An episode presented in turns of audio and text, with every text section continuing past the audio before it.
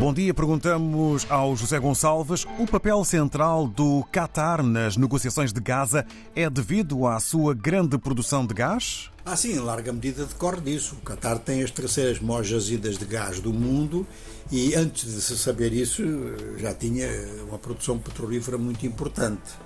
Ora, eh, é um pequeno país com 11 mil quilómetros quadrados apenas que tem cerca de 2 milhões e 800 mil habitantes, mas com a particularidade de que apenas 10 a 15% são cidadãos catários.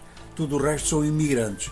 Ora, eh, entre os imigrantes há muitos exilados, muitos refugiados de diversos países, sobretudo os países árabes.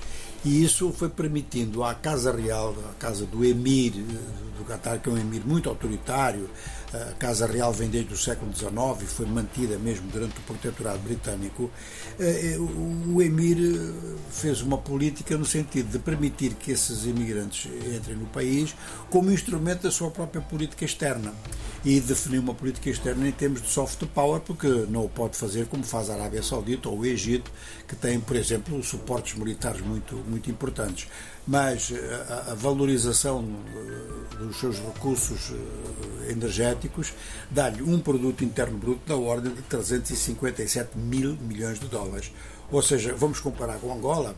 Angola tem uma população da ordem dos 34 milhões de habitantes Qatar, conforme dissemos, não chega a 3 e, apesar disso, o Qatar tem um produto interno bruto muito maior que o de Angola.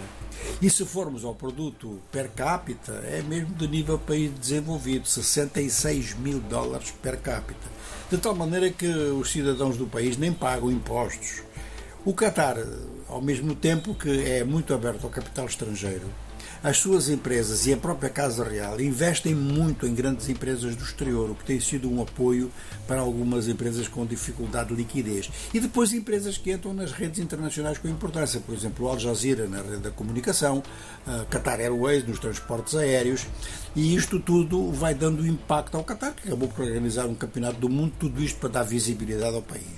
Mas ao mesmo tempo, os exilados que estão entre a população migrante que está no país prestam um serviço na medida em que permitem ao governo do Qatar de ter contacto com forças rebeldes que as diplomacias tradicionais não têm. E isto, por exemplo, passa-se em relação ao Hamas. Há figuras importantes do Hamas que vivem no Qatar. Já o Qatar também teve um papel num certo momento, e é provável que venha a ter de novo, na guerra do Mali, aí inclusive com ajuda humanitária. Ultimamente, o Qatar tem sido citado como tendo assinado acordos muito importantes no domínio de fornecimento de equipamento aéreo, ou seja, que estaria a tentar fazer uma força militar, sobretudo baseada no transporte aéreo, porque no, no, no meio aéreo, porque não tem efetivos, não tem população para fazer um efetivo de exército de terra muito grande. Tudo isto somado coloca o Qatar numa posição em que, mesmo sendo um país onde há grandes violações de direitos humanos, as grandes diplomacias que usam a teoria do realismo não têm como rejeitar este papel de ponto que o Qatar faz em relação a determinados movimentos em certos cenários que são muito duros, como é este agora, no caso de Gaza.